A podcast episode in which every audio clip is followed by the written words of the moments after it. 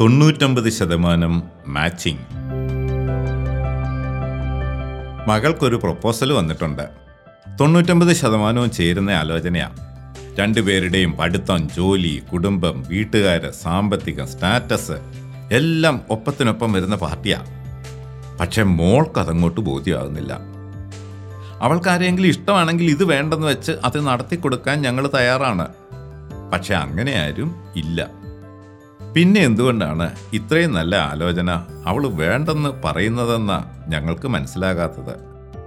Sir അവളോടൊന്ന് സംസാരിക്കണം. കാര്യങ്ങൾ പറഞ്ഞ് അവളെ ബോധ്യപ്പെടുത്തണം. തൊണ്ണൂറ്റൊമ്പത് ശതമാനം ചേരും എന്ന് പറഞ്ഞില്ലേ? കുറവുള്ള ഒരു ശതമാനം ഏത് കാര്യത്തിലാ? അത് പെണ്ണും ചെറുക്കനും തമ്മിൽ ഒരടുപ്പം കാണിക്കുന്നില്ല. അതാ ആ ഒരു ശതമാനം. അച്ചായ നൂറ് കാര്യങ്ങളിൽ തൊണ്ണൂറ്റൊമ്പതും നല്ലതാണെങ്കിൽ പോലും ഹൃദയത്തിന് ഐക്യം തോന്നുന്നില്ല എങ്കിൽ ആ വിവാഹം വേണ്ടെന്ന് തന്നെ വയ്ക്കണം വിവാഹം തമ്പുരാന്റെ പദ്ധതിയാണ്. അതിനെ സംഖ്യകൾ കൊണ്ടും ചിഹ്നങ്ങൾ കൊണ്ടും ഹരിച്ച് ഗുണിച്ച് കൂട്ടി കിഴിച്ച് വിശകലനം ചെയ്താൽ ചില ഉത്തരങ്ങൾ കിട്ടുമായിരിക്കും. പക്ഷേ അതിന് യഥാർത്ഥ ജീവിതവുമായി ഒരു താതാത്മ്യം ഉണ്ടായെന്ന് വരില്ല. അയാളോടൊപ്പം ജീവിക്കണോ വേണ്ടയോ എന്ന് അന്തിമ തീരുമാനമെടുക്കേണ്ടത് അച്ചായന്റെ മകളാ. അവൾ എങ്ങനെയാണ് ആ തീരുമാനമെടുക്കുന്നതെന്ന് നമുക്ക് വിശകലനം ചെയ്തു നോക്കാം. മനുഷ്യന് മനസ്സെന്നും ഹൃദയമെന്നും രണ്ട് തലങ്ങളുണ്ട്. മനസ്സ് ഒരുതരം പ്രോസസ്സറാണ് അമ്മയുടെ ഗർഭത്തിലിരുന്നപ്പോൾ മുതൽ ഈ നിമിഷം വരെ ജീവിതത്തിൽ നിന്ന് കിട്ടിയ കണക്കറ്റ വിവരങ്ങൾ നമ്മുടെ ബുദ്ധിയിൽ ശേഖരിച്ചിരിപ്പുണ്ട്. നമ്മൾ പഠിച്ച ശാസ്ത്രങ്ങളും വിദ്യകളും ഉപയോഗിച്ച് ബുദ്ധിക്കറിയാവുന്ന വിവരങ്ങളെ പ്രോസസ്സ് ചെയ്ത് കൂടുതൽ വിവരങ്ങൾ അന്വേഷിച്ചറിഞ്ഞ് അറിയാൻ പറ്റാത്ത വിവരങ്ങൾ പ്രോബബിലിറ്റി വെച്ച് ഊഹിച്ചെടുത്തുമാണ് ഏതെങ്കിലും കാര്യം വേണമോ വേണ്ടയോ എന്ന് മനസ്സ് തീരുമാനിക്കുന്നത്. ഉപജീവനം ലാഭനഷ്ടം സ്റ്റാറ്റസ് ഇമേജ് സുരക്ഷ സുഖസൗകര്യങ്ങൾ തുടങ്ങിയ ലൗകിക പ്രാധാന്യമുള്ള കാര്യങ്ങളുടെ ഭാവിയാണ് മനസ്സ് കണക്കുകൂട്ടി കണ്ടുപിടിക്കാൻ ശ്രമിക്കുന്നത്. ഒന്നും ഗണിച്ചെടുക്കാൻ സാധിക്കാതെ വരുമ്പോൾ ഒക്കെ ഒരു വിശ്വാസം എന്ന് കണക്കിലെടുക്കാൻ ചിലപ്പോൾ മനസ്സിനെ ഉപദേശിക്കുന്നത് ഹൃദയമാണ്. ആ ഹൃദയത്തിന്റെ തലത്തെക്കുറിച്ച് ഇനി ചിന്തിക്കാം. നന്മയും തിന്മയും ഒക്കെ പുറപ്പെടുന്നത് ഹൃദയത്തിൽ നിന്നാണ്. തിന്മ നിറഞ്ഞ ഹൃദയത്തിലേക്ക് നന്മ പകരാൻ സാധിക്കുന്ന ഒരു ഹൃദയം കണക്ട് ചെയ്യപ്പെട്ടാൽ അവിടെയും നന്മ വിരിയും. നമ്മൾ എവിടെ ആരുടെ സാന്നിധ്യത്തിലായിരിക്കുന്നുവോ ആ ചുറ്റുപാടിൽ വെച്ച് ആ നിമിഷം ഉരുത്തിരിയുന്ന അനുഭവങ്ങൾ ഒപ്പിയെടുക്കുകയാണ് ഹൃദയം ചെയ്യുന്നത്. ഒരു പ്രോസസ്സറല്ല സെൻസറാണ് ഹൃദയം. ഒരനുഭവം കിട്ടിയാൽ അത് മറ്റൊരു ഹൃദയത്തിന് പകർന്നു കൊടുക്കാൻ വെമ്പൽ കൊള്ളുക എന്നതാണ് ഹൃദയത്തിന്റെ സ്വഭാവം. ഷെയർ ചെയ്യാൻ വേറെ ഹൃദയം ഒന്നും കിട്ടുന്നില്ല എങ്കിൽ ആ അനുഭവം സ്വന്തം മനസ്സിലേക്ക് പോകും. മനസ്സ് അത് ഡേറ്റയായി കണക്കാക്കി ബുദ്ധിയിൽ രേഖപ്പെടുത്തി വയ്ക്കും.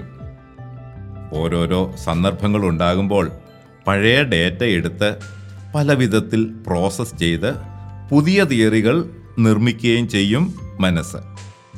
ഹൃദയത്തിന്റെ പരിധിക്കുള്ളിൽ വേവ് ലെങ്തും ഫ്രീക്വൻസിയും മാച്ച് ചെയ്യുന്ന വേറൊരു ഹൃദയം കണ്ടെത്തിയാൽ ആ അനുഭവം അവിടെ ഷെയർ ചെയ്യപ്പെടും. അത് പുതിയൊരു അനുഭവം സൃഷ്ടിച്ചേക്കാം. എങ്കിൽ തുടർന്ന് പരസ്പര അനുഭവങ്ങളുടെ ശൃംഖല തന്നെ ഉരുത്തിരിഞ്ഞേക്കാം. കാരണം അനുഭവങ്ങൾ പങ്കുവയ്ക്കുമ്പോൾ ഹൃദയം ആർദ്രമാകുകയോ ഊഷ്മളമാകുകയോ ചെയ്യും. ഇതിനാണ് അനുഭൂതികൾ എന്ന് പറയുന്നത്. അനുഭൂതികളാണ് മനുഷ്യന്റെ നിലനിൽപ്പിന്റെ ആധാരം. നിലനിൽപ്പിനാവശ്യമായ അനുഭൂതികൾ നിരന്തരം സൃഷ്ടിക്കാനുള്ള അത്യുത്കൃഷ്ടമായ ഒരു സംവിധാനമാണ് കുടുംബം. ഒരനുഭൂതിയും ലഭിക്കാത്ത മനുഷ്യൻ ഉള്ളിൽ ദ്രവിച്ച് മരിച്ചുകൊണ്ടിരിക്കുകയാണ്. ഷെയർ ചെയ്യാൻ ആരുടെയെങ്കിലുമൊക്കെ ഹൃദയങ്ങൾ ലഭിക്കുമെങ്കിൽ ഏതെങ്കിലുമൊക്കെ അനുഭൂതികൾ കിട്ടി മനുഷ്യന് നിലനിൽക്കാൻ സാധിക്കും. പക്ഷേ സൃഷ്ടാവ് മനുഷ്യനെ സൃഷ്ടിച്ചത് ആണും പെണ്ണും എന്ന് രണ്ട് അവസ്ഥകളിലാണ്. ഒന്നിന്റെ അഭാവത്തിൽ മറ്റേത് അപൂർണമാണ്. അനുഭൂതികൾക്ക് പൂർണത ലഭിക്കണമെങ്കിൽ ആണും പെണ്ണും പങ്കാളികളായി ചേർന്ന് ഒന്നിച്ച് കുടുംബമായി ജീവിക്കണം. അതിനുദ്ദേശിക്കുന്ന ആണിന്റെയും പെണ്ണിന്റെയും ഹൃദയങ്ങൾ തമ്മിൽ കണക്ടിവിറ്റി ഉണ്ടാകണം. അവ തമ്മിൽ ഷെയറിങ് നടക്കണം. ഒരുപാട് പെണ്ണ് കാണലുകളുടെ വിശദാംശങ്ങളും അന്തർധാരകളും അറിയാൻ എനിക്ക് ഇടയായിട്ടുണ്ട്. ആ ചടങ്ങിലോ അതിനോട് ചേർന്നോ അവരുടെ ഹൃദയങ്ങൾ തമ്മിൽ ഒരു ഹാർമണി അനുഭവപ്പെട്ടാൽ ഇതാണ് എന്റെ പങ്കാളി എന്ന് അവർക്ക് ഉൾവിളി ലഭിക്കും. ഇങ്ങനെ അനുഭവപ്പെട്ടവർക്ക് വിവാഹത്തിന് സമ്മതം മൂളാൻ എളുപ്പം സാധിക്കും. മനസ്സിന്റെ കണക്കുകൂട്ടലുകൾ പ്രകാരം ശതമാനം നോക്കി തീരുമാനം എടുക്കുന്നവരുണ്ട്. പക്ഷേ മനസ്സ് പരിഗണിച്ച ഏതെങ്കിലും ഘടകത്തിന് പിന്നീട് എപ്പോഴെങ്കിലും മാറ്റം സംഭവിച്ചാൽ അവർ സ്വന്തം തീരുമാനത്തെ തള്ളിപ്പറയാൻ വഴി തേടും. ഉദാഹരണത്തിന് സുമുഖൻ എന്ന കാരണത്താൽ ഒരു പയ്യനെ വിവാഹം കഴിക്കാൻ തീരുമാനിച്ച പെണ്ണ്. വിവാഹശേഷം ചെറുക്കൻ ബൈക്കിൽ നിന്നും മൂക്കുകുത്തി വീണ് വിരൂപനായാൽ എന്തു ചെയ്യും? സ്വന്തം തീരുമാനത്തെ തള്ളിപ്പറയാൻ ശ്രമിക്കില്ലേ? അതിനായി പല വളഞ്ഞ മാർഗങ്ങളും അവൾ സ്വീകരിച്ചെന്നിരിക്കും. മനസ്സ് കണക്കുകൂട്ടിയത് തെറ്റി എന്നറിയുന്ന നിമിഷമാണ് ദാമ്പത്യ ബന്ധത്തിൽ അസ്വസ്ഥതകൾ ആരംഭിക്കുന്നത്.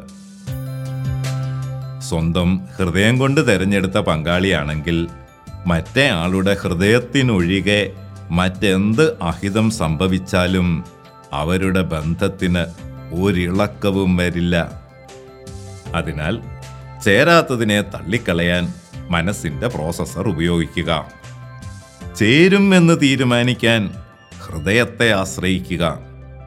ഹൃദയം കൊണ്ടെടുത്ത തീരുമാനത്തിൽ ഉറച്ചു നിൽക്കാൻ അശക്തർക്ക് പോലും അസാധാരണ ശക്തി ലഭിക്കുന്ന വിധമാണ് സൃഷ്ടാവ് നമ്മളെയെല്ലാം സൃഷ്ടിച്ചിരിക്കുന്നത്. മറ്റൊരാളുടെ ഹൃദയം സെൻസ് ചെയ്യണമെങ്കിൽ ആദ്യം സ്വന്തം ഹൃദയത്തെ ശ്രവിക്കണം. സ്വന്തം ഹൃദയത്തെ കേൾക്കണമെങ്കിൽ നമ്മൾ സൃഷ്ടിക്കപ്പെട്ടതിന്റെ ഉദ്ദേശം വെളിപ്പെടണം. സൃഷ്ടിയും പരിപാലനവും ചിലപ്പോൾ സംഹാരം പോലും ഓരോരോ സമയത്ത് സൃഷ്ടാവ് തന്റെ സൃഷ്ടികളെ ഏൽപ്പിക്കുന്ന ചുമതലകളാണ്. അത് ബോധ്യപ്പെടാൻ ആദ്യം സൃഷ്ടാവിന്റെ ഹൃദയവുമായി ഐക്യപ്പെടണം. ഏറ്റവും പൂർണതയുള്ള അനുഭൂതിയും അത് തന്നെയാണ്. തൊണ്ണൂറ്റൊമ്പത് ശതമാനം ചേർച്ച എന്നത് ഏതോ കമ്പ്യൂട്ടറിലോ അച്ഛ എന്റെ മനസ്സിന്റെ പ്രോസസ്സറിലോ കിട്ടിയ ഒരു ഉത്തരം മാത്രമാണ്. അവളുടെ ഹൃദയത്തിന് കണക്ടിവിറ്റി തോന്നാത്തത് കൊണ്ടായിരിക്കും ഈ ആലോചന ഇഷ്ടപ്പെടാതെ വന്നത്. ഇഷ്ടമില്ലാത്തത് സമ്മതിക്കാൻ അവളെ നിർബന്ധിക്കേണ്ട. ഞാൻ അവളോട് സംസാരിക്കാം. അവളുടെ മനസ്സിന്റെ ഉത്തരവും ഹൃദയത്തിന് കിട്ടിയ അനുഭൂതിയും വേർതിരിച്ച് ഒരു നല്ല തീരുമാനത്തിലെത്താൻ അത് അവൾക്ക് സഹായകരമാകും. ഒത്തിരി സ്നേഹത്തോടെ ജോർജ് കാടങ്കാവിൽ.